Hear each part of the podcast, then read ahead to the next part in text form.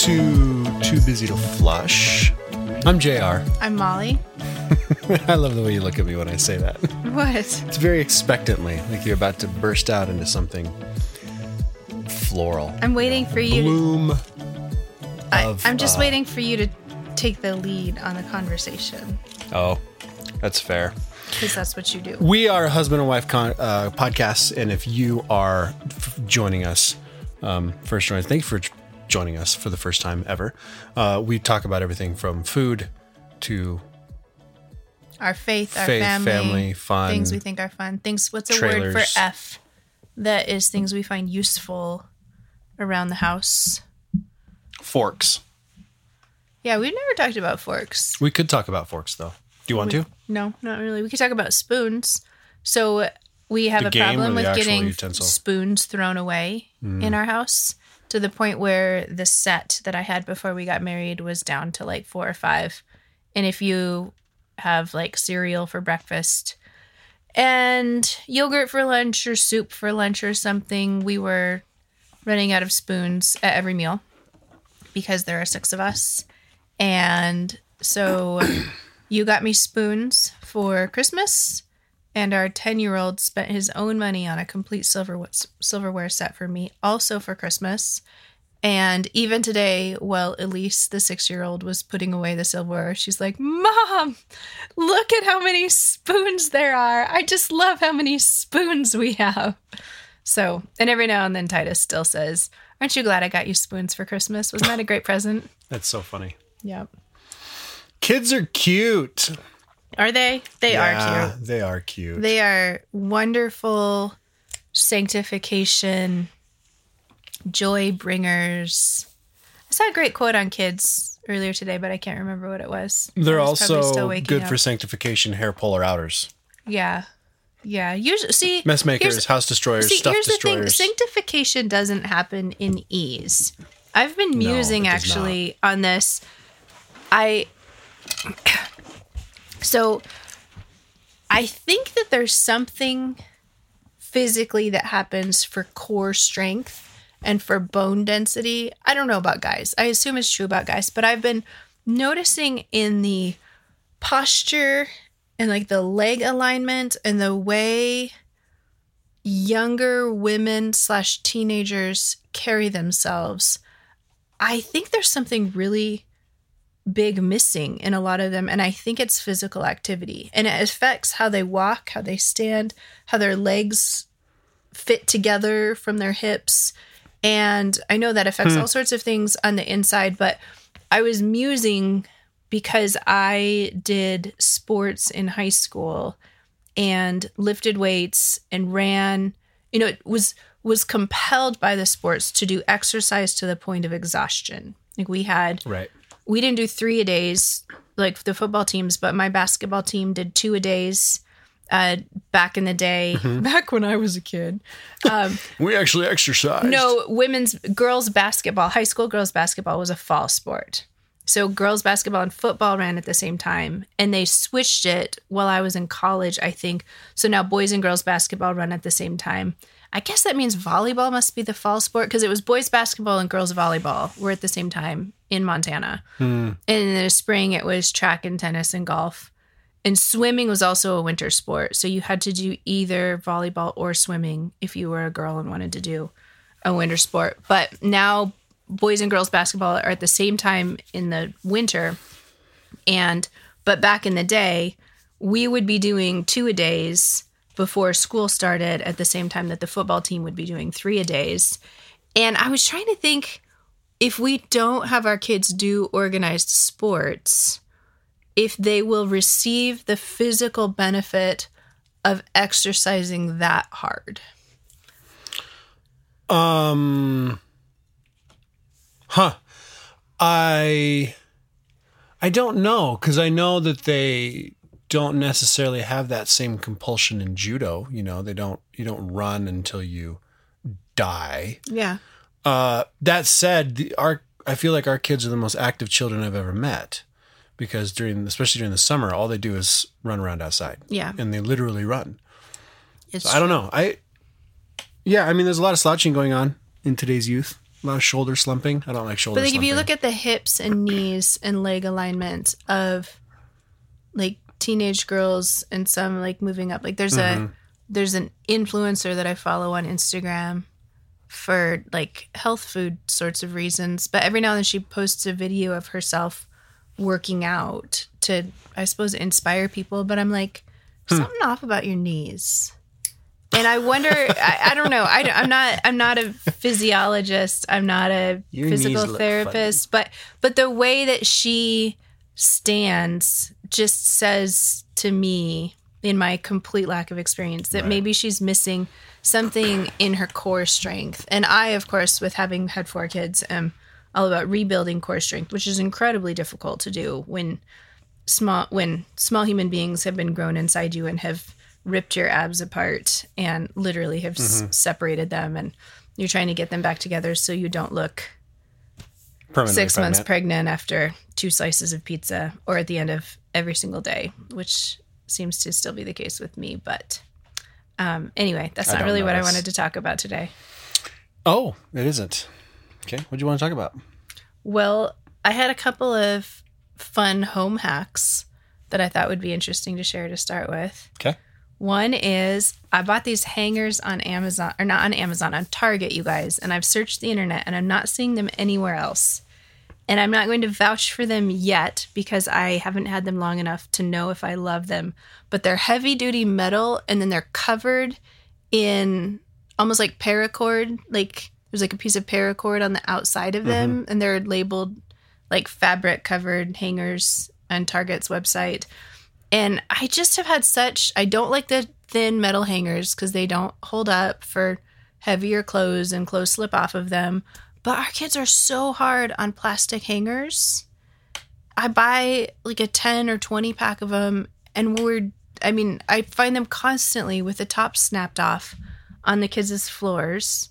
And then when we moved into our house 4 years ago, I bought some nice felt ones like wood and felt and our kids have even like ganked the metal top out of the top of it or out of the hanger or those do actually break because that's what kids do but so i'm i'm kind of holding my breath hoping that i'll like these they're like five for four dollars so like 80 cents each and they're not as cheap as the plastic ones but i'm hoping that they'll hold up and They sound cool. yeah. So anyway, and then you actually used one of the drain snakes that I ordered from Amazon. Yeah, that was pretty clever. So I liked like, it. So Mo- Molly bought this really long, super flexible snake, and it's got it's a it's thumb plastic. press. It's plastic. It's got a thumb. Has a thumb press on one end, and I used the thumb. I used the metal one. I didn't use the. Oh, you didn't? I just used the plastic ones. So I used the metal ones. Oh. So the metal one is really, really long, and it's got It's kind of like a, a spring. slightly flared bell housing on one end, and in that in that housing are four tiny metal claws. And when you when you stick it down into a hole, you push you push down onto the thumb press, and it presses that claw out. That claw opens in and then drain. releases back into the bell housing, and then you pull out whatever crap it's caught, right? In a drain. So you stick it way down. And the bell housing is small enough that most drains have that cross piece a little farther down to keep like big stuff from falling in there. It'll actually fit through the corner there. And I took that to three different uh, sinks in the house. And I was able to pull out nasty, nasty things. But the the drains, the sinks drained just beautifully. And I was super kind of impressed with that little device. So I'll Yes. put a link in the show notes for that. and. I used for our bathtub, I used the plastic one, which just has like spikes that go up, kind of like a fish hook. Mm-hmm. How the spike, the barb gets caught, so the spikes go up, so you can thread it down through like a hair clog or something, and then it catches the hair clog. Was it hair that you pulled out of there? It was so much hair, which is kind of weird because I'm usually pretty cognizant of how much hair. I don't know if we ever I cleaned it out after the old owners though. I've cleaned it out once before, Oh. I think, but it just was, it, you know, just a little bit of hair builds up time. Right. And I was afraid it was something more major than just some sort of clog in there. I Oh. also pulled out a tiny plastic fish that the kids had been playing in there that made its way, Oh. like, kind of wedged down into the pipe the part. smell but- the smell. It's really like stuff in the bottom of those the drains Where are the just nasty. pipe curves it's and the stuff doesn't go on.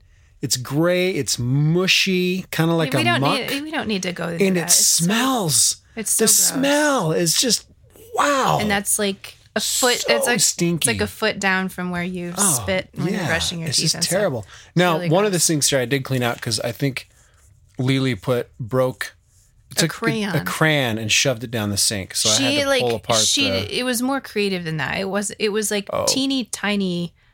Like she had crushed the crayon Okay. and then determined that she didn't want. She probably, as she does with everything, mixed it with water and made some concoction. Ah, And that then makes a lot of sense. probably poured it down the drain because it was mixed with water and was she was done with it. Yeah, okay, that's fair.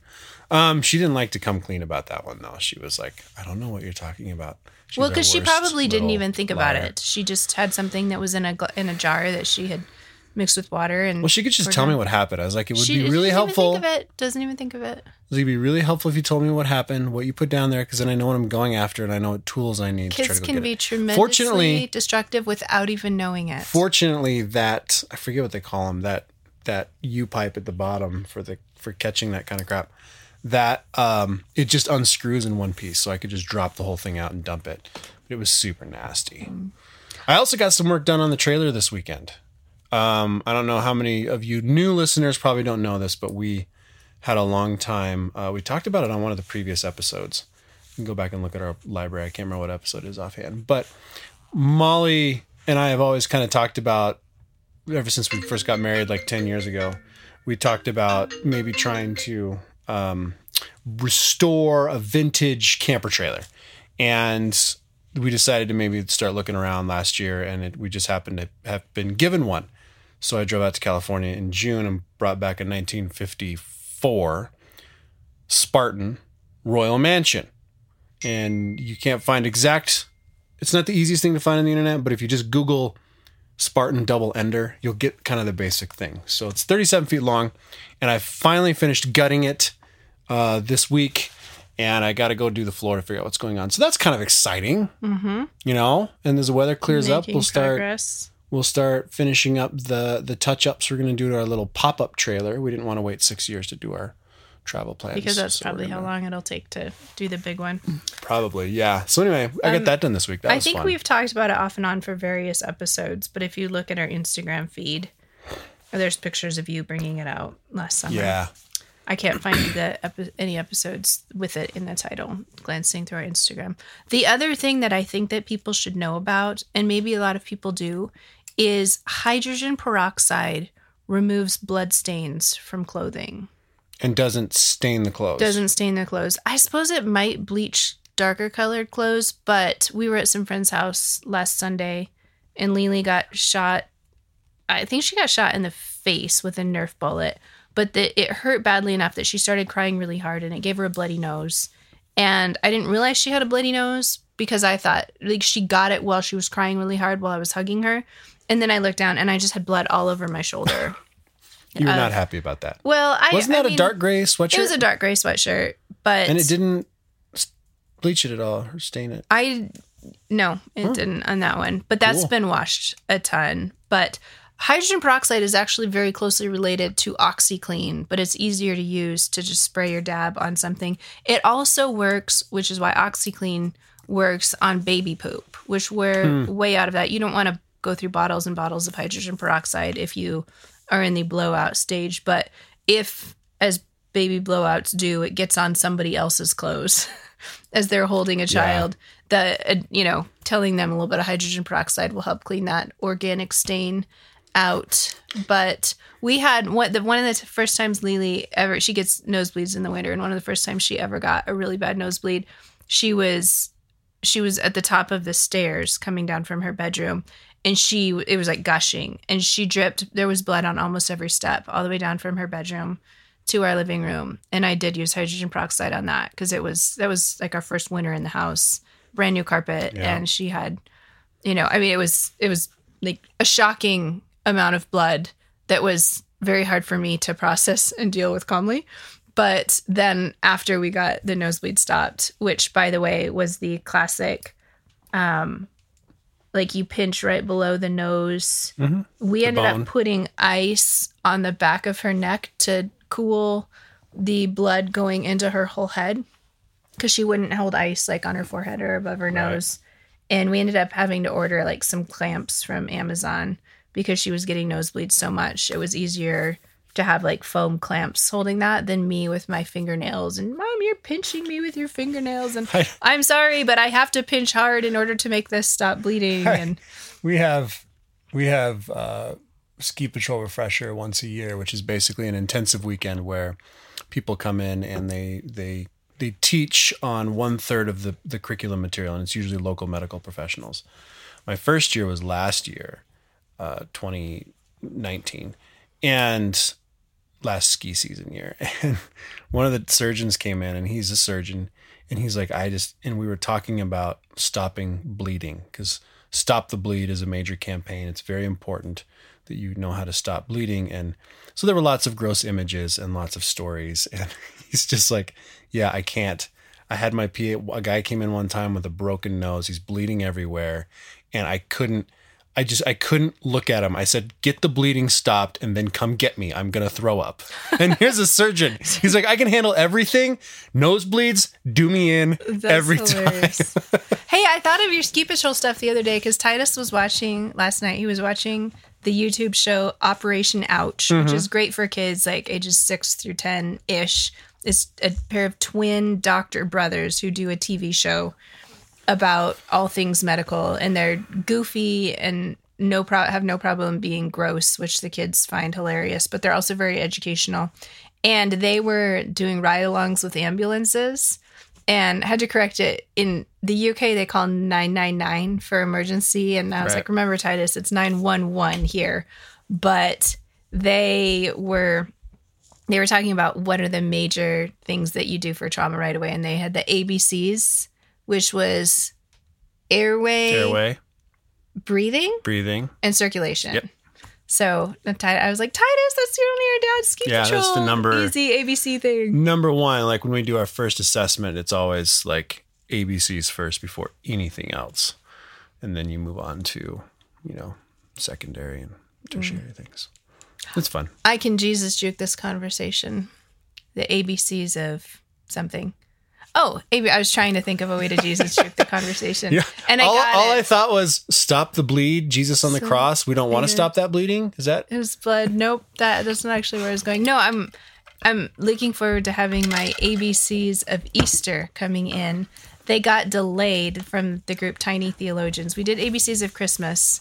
We only got through like O, so we'll try to be more ambitious next Christmas and get through all of them. But um, they got delayed because they were shipping out of Texas, and I ordered them right before the big snowstorm week there. Um, did you know there are conspiracy theorists who think the government created that weather? Oh my goodness. I, I I'm not sure how Well- they actually think the government did that and to what end.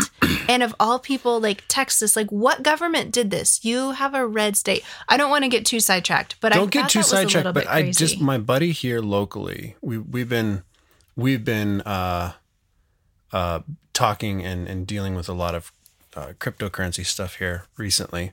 And not due to this previous boom.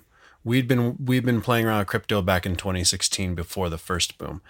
Uh and getting excited about looking at blockchain developments on the technology. Does he think anyway. the government can manipulate no. the weather too? Check this out. So we're talking about this, and he says, "Yeah, the guy who um, who introduced me to blockchain accused me of being part of um, a child sex slavery ring because apparently all coffee roasters and, and latte people are." You know, into child sex slaveries or something. I don't know what's going on, but he's a big QAnon guy. and I was like, Are you kidding me? He's like, No. So then he sends me a text, and it's like, I can't believe you do this child trafficking stuff. F you. You know, and, and, and my buddy responds, LOL, what? And like no other texts. And it's just like, what's going through that head? And and then he goes, Yeah, and apparently this guy is like a major, like kind of a well-known quote unquote Christian in town. dude. Yeah. And that's the kind of stuff that he really believes and really t- it's like, wow, man, there's some really backwards. Yeah. I think I responded as like, it doesn't surprise me. There is a healthy dose of people out there who wouldn't know what a biblical Christian Christian life, biblically grounded Christian life even is if it hit them in the head. Like they're just See, I feel like totally I am pretty skeptical of the government. Did I email you anything about this black guy Zuby in the UK? I kept seeing people on Instagram like doing screen grabs of his tweets, so I finally No, look him up. You haven't talked about I this. think he's libertarian. I don't think he's a believer, but he's done he's made some really quotable comments. He lives in the UK. For example, one of them that I see a lot that I agree with is it kind of an anti-socialism tweet. Now I'm not going to be able to say it correctly, but he he essentially says, you know, the one conclusion that it's completely crazy to come to after the last year is the government cares deeply about me and I should entrust more of my well-being to the government. Like, you know, like, yeah. And Go he's government. he's said a couple of other really concise things like that. But um where was I going with that?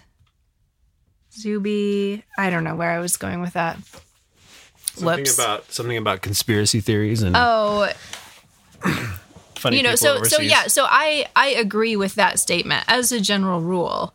The government as an amorphous entity that is responsible to no one as the government currently exists more or less in the United States um should not be entrusted with more of my personal well-being with more of educating my kids with more of my Yeah, right. medical decisions with more of my financial decisions with more of the federal government should not be invested with more care of our local institutions.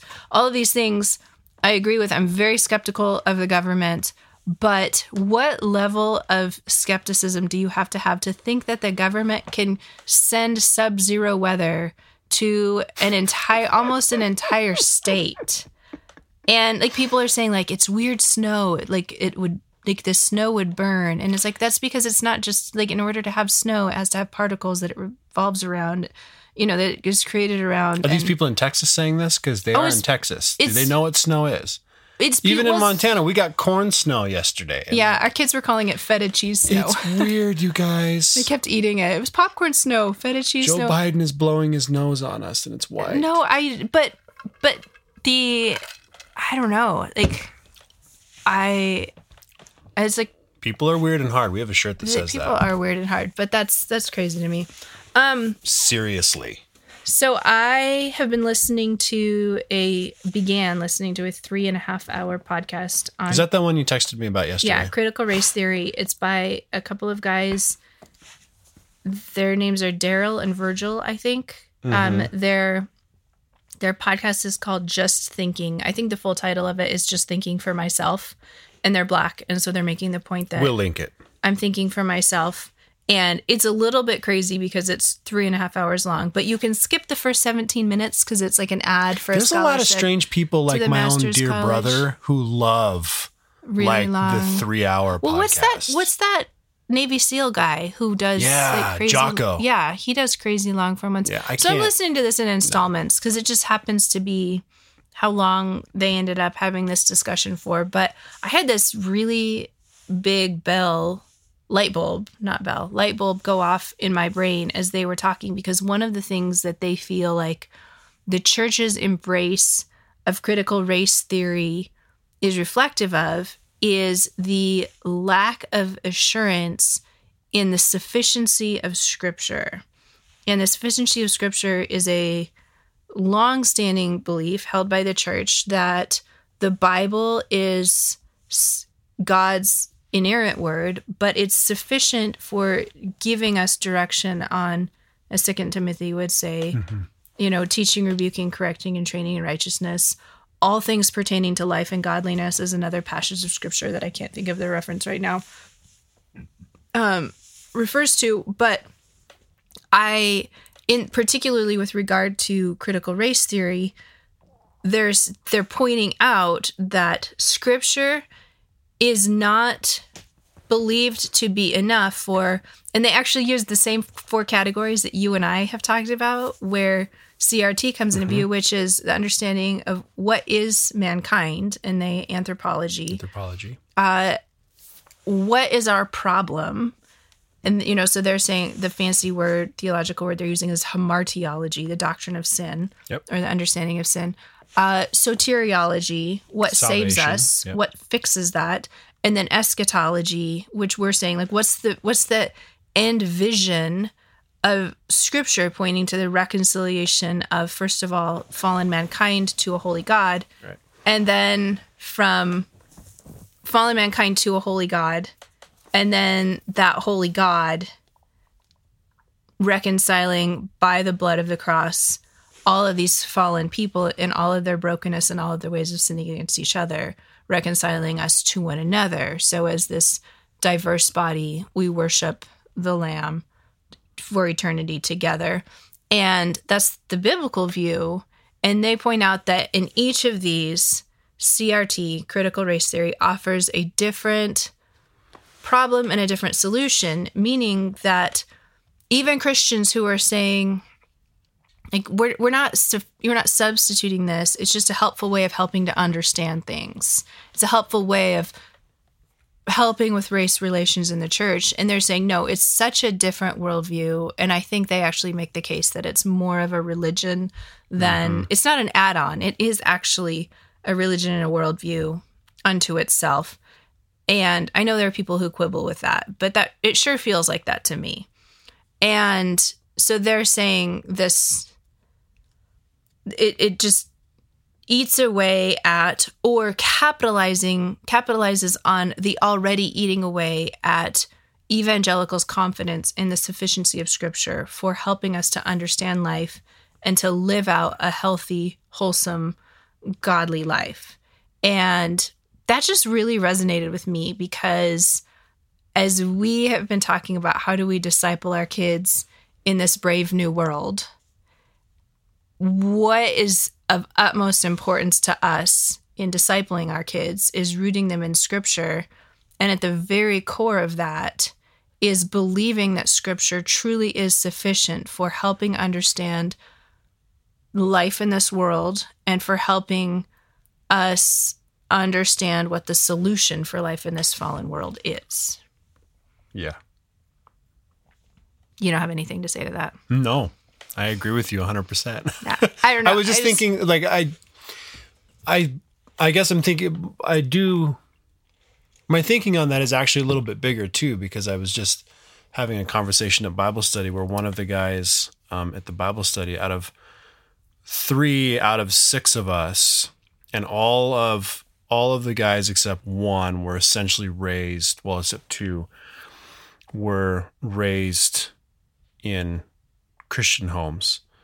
Um, but the one that surprised me was one of the guys he'd never heard of plenary inspiration and didn't understand, didn't know the traditional view of the inspiration of the Holy Bible.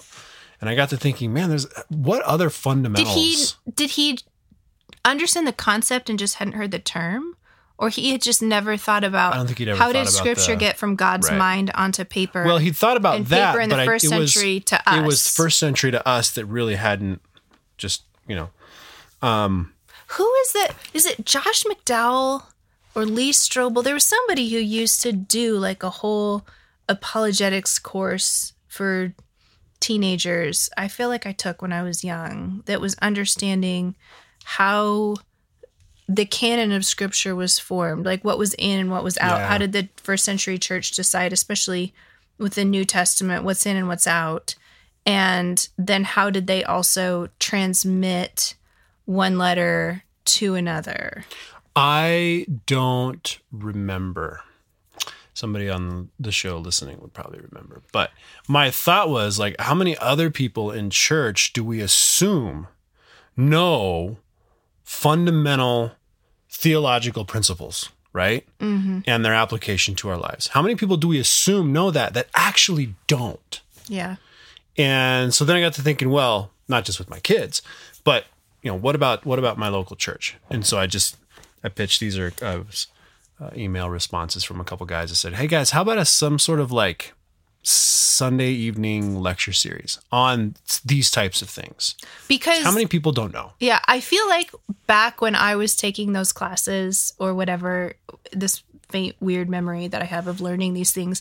It seemed so esoteric and not actually practical to be learning these Right. things. Like it was interesting and kind of fun, but it wasn't that practical. But it's actually hugely practical in our day and age because it doesn't go without saying inside or outside of the church, although obviously the church has assumed that it went without saying that the Bible that we have as it is today accurately communicates the Word of God as inspired mm-hmm. by the Holy Spirit, you know, two centuries ago for the New Testament, way more centuries ago than that for the Old Testament. And how do we, why do we crazily believe if you're apart from God transforming your mind, it's pretty crazy to believe that this old book is the inspired word of God and that it's exactly the book, the set of books that God wanted us to have, and that it's because it's the inspired word of God that it's super relevant for today. Right. but how do we so it's i'm just thinking out loud it's so it feels so relevant to me right now and urgent as we have little kids who are growing up. And as this book mama bear apologetics has pointed out kids start to ask these questions at least in their minds if not out loud way sooner than we recognize. The like why are mom and dad harping on the bible so much it's just a boring book and we're harping on the Bible because we believe that it's the inspired word of God and we believe that it is sufficient for how we process all of life. Well, and as a kid, you don't recognize that you're going to be faced in situations down the road where you're going to have people who are going to be antagonistic. They're going to have arguments that sound really good against you. They're going to have reasons why you shouldn't believe. And you know, and that builds up the fear of apologetics. You know, my mm-hmm. buddy, my buddy, one of my buddies all loves to study apologetics. And some of it's based out of like, I don't feel like I can answer for my faith. I don't feel like I've got the good responses anymore. And that's a constant learning evolu- you know, process of of just evolving in your in your understanding of scripture and your knowledge. But it's also kind of like it's if you study a certain topic, and I kind of liken it to that a little bit. You know, for instance, I had a conversation, I had you know side comment, you know the world you know, crypto, Bitcoin, cryptocurrency is blowing up when you have three completely unrelated conversations about the same thing from people who normally wouldn't be paying attention, you know? So anyway, I had one of those this morning and he's a finance guy and he's like, man, I, it's going to take me like, I, it's going to take me days to get through just what I wrote down from you on this post-it note. But it's when you're, when you're, when you've been involved in something, when you've researched it, when you've studied it, when you've spent time with it, you get to know it a lot better. Mm-hmm. And what feels you can base your arguments on a sense of confidence and sense of knowledge and understanding. And I think the same thing, and it happens with anything plumbing, electrical, you know, songwriting, baking. When you spend enough time with something, Child rearing. child rearing, when you spend enough time. I don't love anybody else's kids quite like I love my own. when you when you spend enough time with something, you become something of an expert, or at least you can communicate all of the concepts related therein to somebody else I think and too, and even and even intelligently disagree or argue about Mm-hmm. things and that's the same for me that's the same thing like scripture the more you study it the more you spend time with it the better you're going to be at communicating it in an apologetic context or even in a you know an educational context or whatever that context looks like and it gives you a sense of you know little sense of confidence but as a kid Mm-hmm. learning that stuff like you said it didn't seem any it didn't seem relevant I to me feel like it seems relevant totally relevant now it's going to be more urgent as we're training our kids than when we were kids because Right. there are way more outright attacks on on our beliefs than it felt like there were in our culture when we were kids. Um so rooting yourself in scripture I totally agree with you and I've seen that in your medical training. Like you love the medical training now. Now that you're a ski patroller it was totally foreign and not particularly interesting. And crazy daunting. Yeah and now it's still kind of daunting. it's more familiar and it's also something that you love doing because you spent time studying Right. and you spent time with it. I feel like the other thing that scripture is unique in doing as opposed to I mean sure like you you can cook all you want and you know follow recipes and get better at cooking and actually enjoy cooking even though it was foreign and scary to you before but scripture is unique in that it transforms your mind and your heart and your affections because it's God's word speaking to you. And it also grounds your identity which is another thing as I'm translating some of this the the way the just thinking guys are talking about how they're processing CRT they're not even really to the meat yet but they're talking about how they've been attacked because it's two black guys who are theologically conservative and I haven't listened to them enough to know their politics, but they get attacked a lot by other black people who say that they're traitors and use all sorts of derogatory I saw a white spectrum map thing this week. Uh, I think Victor Marx had published it in one of his daily That's intelligence. talking about the spectrum of whiteness that a black person spectrum, can have. and anybody can have. Oh. But you're like, you know, they've got like white traitor, they've got white, and all these crazy terms. And it's like, what, what, what? Yeah. And a couple schools are now teaching. I can't remember which. Um, Virginia, Vermont. Yeah, treating They're they're starting kids to be adopt. white. Yeah, they're adopting this language and this model Yeah. in public education. At a- also, young, a, black guy age. attacking an elderly Asian in California was a symptom of white supremacy, according to the powers that be. None but of this makes any it sense. doesn't make any sense. But I feel like in such an emperor's new clothes world, again, like with the attacks on our faith being more out there than they ever have been in our culture, I feel like in our lifetimes, there's more like choose this day whom you will serve. It gets so in our faces. And these guys, one of the guys was like, I have a three word life motto for all of these attacks I don't care. And I feel like mottos like that are really concise and helpful because he's not saying he doesn't care about the witness that he gives, but I think what he's communicating is my, I know where my identity is. My identity is so rooted in Christ and what he's done for me and I know I know who I am. I know what I believe because of the sufficiency of scripture.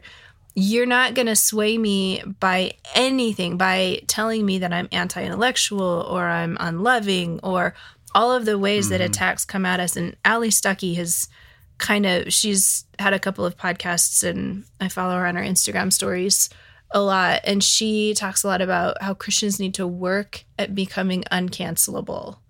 And she's not necessarily talking about go work for a Christian organization that's not going to fire you for these beliefs or, you know, like not, she's not talking about the externals, but what about the fear that causes people to stay silent or to back down and to self censor, as it were? And she's like, you got to root your identity in Christ.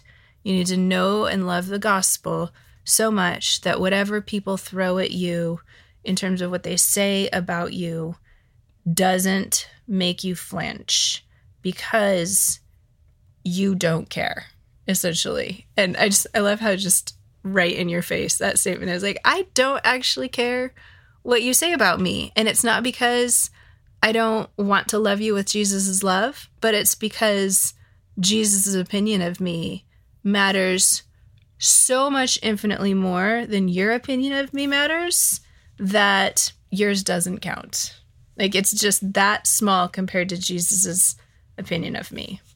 And so um that I feel like those two things were in listening to that podcast were kind of a light bulb moment for me and almost like coming up with an unofficial credo for raising our kids. Like these are the bedrock principles for being a kid growing up in a Christian home in 21st century America.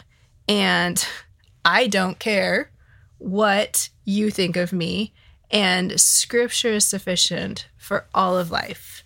and for understanding and living out all of life. We should write a little booklet called I Don't Care. And everybody listening, all you people can, can buy it and make us rich. right. I'm kidding. Um, no, I I just I feel like there will be more things, but I kind of want to start making a list and those will be on the list. You should. She did want to write a book, you guys, once about uh, parent. She said, if I ever write a book about parenting, it's going to be called Too Busy to Flush. that was years ago when I wrote that down. And in classic humor, family humor, uh, one of the kids wrote, Dad has to poop. And it was all about, I think something was going I had to go to the bathroom one day and I was trying, I was making breakfast, trying to change diapers. Um, I trying wrote to get, that. Did you write The that? kids didn't write it. I Oh, wrote it. good. I wrote a Yeah. children's story about good. Yeah, you were leading worship at church that day. Oh, that's right. Got to church early. had to hold a crying baby during the service because I think I was teaching children's church or something. And It was a fun little handwritten, hand drawn booklet. Yeah, because I'm an. I'm also an excellent artist and I can draw stick figures. Super good stick figures, you guys. The lines are really straight and they're proportionately correct in length. Right. I wonder if I still have that somewhere. I know I I put it on my Instagram or something. I should see if I should di- can. It's dig around. It's people. probably on a shelf somewhere. Yeah. Uh, what's our time looking like? I, I haven't been tracking. Okay. Why? Well, because I have, have another 30 minute conversation Well, topic. I mean, maybe. I don't know.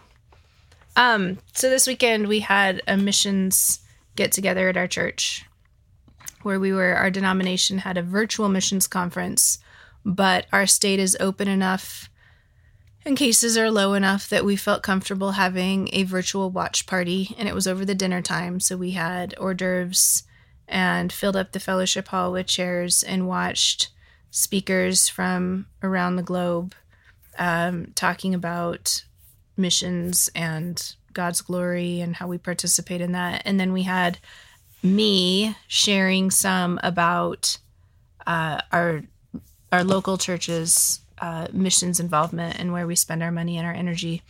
And I was trying to think of a way to hook in what we were what I was what we do as a church to the sermon series our pastors are currently preaching through which is the book of Acts. And I got a little bit hung up on Pentecost because I was I was rereading and remembered that when our pastor preached on Pentecost, I'd been super struck and had never really heard of this before until this fall when he preached on it. But the the tongues of fire that come and sit on their heads or rest above their heads are not only a symbol of the Holy Spirit, but tongues of fire throughout the Old Testament, which remember the the Jews who were participating in first century Pentecost were steeped in Old Testament enough that I'm trying to think of a modern day example. Like if you were to show someone a picture of a silver apple with a bite out of it, they would be like, "Oh, you're talking about the company Apple." Or if you were to show them a logo of something, they would instantly, you know, a common logo. They would they would instantly have an entire body of knowledge come to their mind regarding that. So, tongues of fire for a first century Jew would have called to mind God's holy power, beginning with the burning bush, where Moses sees this bush that is burning, but it's not consumed. And God says, Take off your shoes because you're on holy ground. And then there are multiple times throughout the Old Testament where they set out a um, a sacrifice. Think of Elijah and the prophets of Baal, and he pours water over the sacrifice just to make sure. And God, like, zoop, big flame comes and consumes everything all at once. And that actually happened. Like that, that happened several times. The dedication of Solomon's temple, um, also spontaneous zoop, tongue of fire comes down. So, and that's so. It says like, I am holy.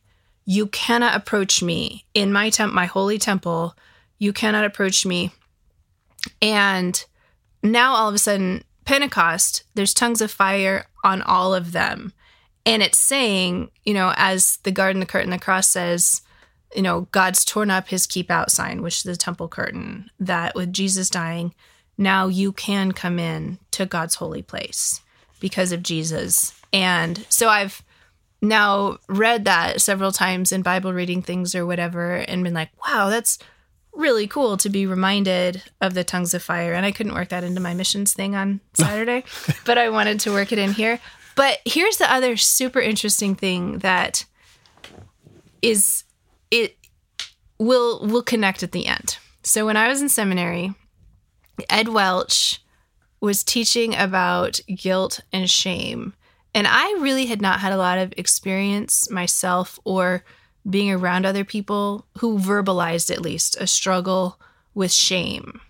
But he talked about counseling several people. One woman that he counseled, it made such an impression on me. I know I've cited this before, but she was so, I think, because of things that had been done to her in her childhood that she blamed herself for and felt dirty for, she actually was afraid to open her mouth in public because she felt like black would spew out of her mouth.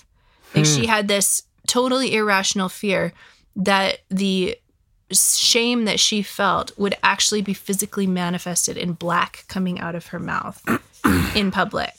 And Welch goes through the history of the Old Testament and he he connects shame with in the Old Testament it's connected with uncleanness. And uncleanness in the Old Testament is contagious. So if someone has a skin condition or if someone is determined to be unclean ritually in some other way, and this was both a holiness issue as well as a physical health issue. I mean, look at us now. We know that uncleanness spreads. You know, we're all Yeah. living in social distancing because because there are contagious things that by isolating an unclean person, both ritually as well as physically, you can Right. contain the spread of things. So uncleanness is contagious. So if um you know, I'm trying to think of an example that's not like grossing people out. But you know, if if I have if I'm having my period, I can't think of anything else. In the Old Let's just go there. Because well, yeah, but like like think about all adults here. Is it is it. Leah or Rachel when they steal their father's idols and they sit on it and he's gonna that search was all that the was tents. Rachel. So she's he's gonna search all the I tents. just read that. And she's sitting on, you know, she puts her rug over the idol. She hides them. And she's like, "I'm sorry, Dad, I, you can't come in and search this because I'm having my period." And he's like, I don't remember that. "Oh, you know, can't come near because you I don't remember that. your uncleanness will contaminate me. And so um the all through the Old Testament, you know, people with skin conditions are outcasts outside of town. Jesus comes on the scene and uncleanness doesn't contaminate him. His holiness heals the uncleanness, mm. both physically and spiritually. And so Jesus is Jesus is walking around like someone who just got over COVID. You know, and it's like, you know, I mean, so this might weird people out who aren't in Montana, but like, I don't need to wear a mask. You're not a threat to me. I'm not a threat to you. Like, look at me. I got a get out of jail free card. I mean, not quite because so so where that breaks down is is Jesus spreads his holiness. And never before in history has holiness been a good spread. Like Isaiah sees the holiness of God and falls down on his face because he knows that he should be dead. And say, you know, don't come near the mountain while Moses is talking or you will be dead. Don't come into the Holy of Holies. Don't touch the ark. You will die. Don't even have the ark in your town or you're all going to get weird tumors. I mean, that's, I just read that with the kids. That's come up like I know it's come up like three times because this week. it's so because then they made golden tumors and it's so weird to me like how do you make a golden tumor it looks like a snitch, Molly. I sp- no it doesn't it's probably like weirdly ball. anyway so so all of these things like know if I've actually seen a tumor. holiness in the old testament is a danger to uh, to sinful people because of jesus holiness is contagious Mm, I like that. in the New Testament, and uncleanness is no longer a threat to the clean. And so here we are with the, with God's holiness actually on our heads in tongues of fire, and now in our hearts as the Holy Spirit for those of us who are living Burning in my bosom. who are living in the 21st century church. But But what I was thinking about, I, you know, maybe this becomes part of the our list of our credo things, like p- other people's uncleanness, i.e., their wackadoodle crazy stuff that they're thinking and saying these days. QAnon things. Um, not just QAnon, all the things. Like apparently, some congresswoman has a sign outside of her door that just says like "boys are boys and girls are girls," and like it's been like vandalized, and people are hating on her because of this very what used to be a very straightforward statement. Like if you are born with a penis, the doctor doesn't say, "I think I'm going to make this one a boy." Like he pronounces a reality. And then you proceed as you grow up to live out the unique way that that reality God has put in your heart and in your mind to be that unique male person that God made. The doctor is not the one who sets you on that life trajectory until something in your brain becomes capable of deciding that. Those are crazy things to say in our day and Or age. your caregiver. Right, your caregiver. Um, so I think that the more comfortable I get saying, I don't care what you think of me, as well as the more rooted I get in understanding like this science is actually real and I trust science because it's a reflection of how God made the world. Um I I feel like I want to be less afraid of the uncleanness slash the craziness of the world affecting me and my kids. And that is by pursuing holiness because holiness trumps uncleanness. A true Yep. holiness is not so. I mean, the other like super stereotypical one would be having a very overt sinner come into your church where you have good church kids who dress up for church and know how to sit still through church and know all of the rules and if you have someone come in who obviously is has been living a life out of accord with scripture they should not feel like a threat because your life of spirit led holiness is more contagious to them than their life of in the flesh uncleanness. That's a super interesting perspective that I hadn't really. I don't know. I don't know how before, theologically correct that is, but I've I've been musing on that, bringing together the Pentecost thing and the Ed Welch Jesus unclean holiness trumps uncleanness thing. Hmm. Hmm. And for those of you who think she might be coming up with all of her theological knowledge just in her own world, she's not. She is a she kind is of am. a, I'm just making this up as I go. demon from Westminster and goes to church M- every Sunday. MDiv. MDiv. I always get them backwards. I think you should have a demon. You should write a book. Um, write a book called Too Busy to Flush. I'm sure that I'm sure that a title on a dissertation would for sure get me Dude, a doctorate. That would be ministry degree. awesome. You get a you get an honorary demon just for the title. I don't think they give honorary demons For titles? for. T- yeah, no, they. it- That'd be rad. Just for the title. I think that's a rad title. Oh, I'm gonna. I could say things about honorary doctorates right now that would take us down a rabbit trail that I would. Let's not go down a That would rabbit dig trail. me in a hole that I'm not sure I want to dig out of. Let's. I'm going to stay in the hole and cover myself. Okay, before we close the show, uh, we have. I thought this would be fun. We could respond to a couple messages from fans. Oh, sweet. like a mailbag thing. I thought we did that one that one time. We've been getting a couple emails for those of you who haven't messaged us through the website or text message or uh, email. Um, we've been getting a couple contacts every week, which is kind of cool. Um, I want to thank you guys too. We hit number 17. Not that charts matter, but we hit 17 last week in uh, the parenting category on iTunes. number 17. That's pretty rad. I have no there could be 18 parenting podcasts. I have no idea.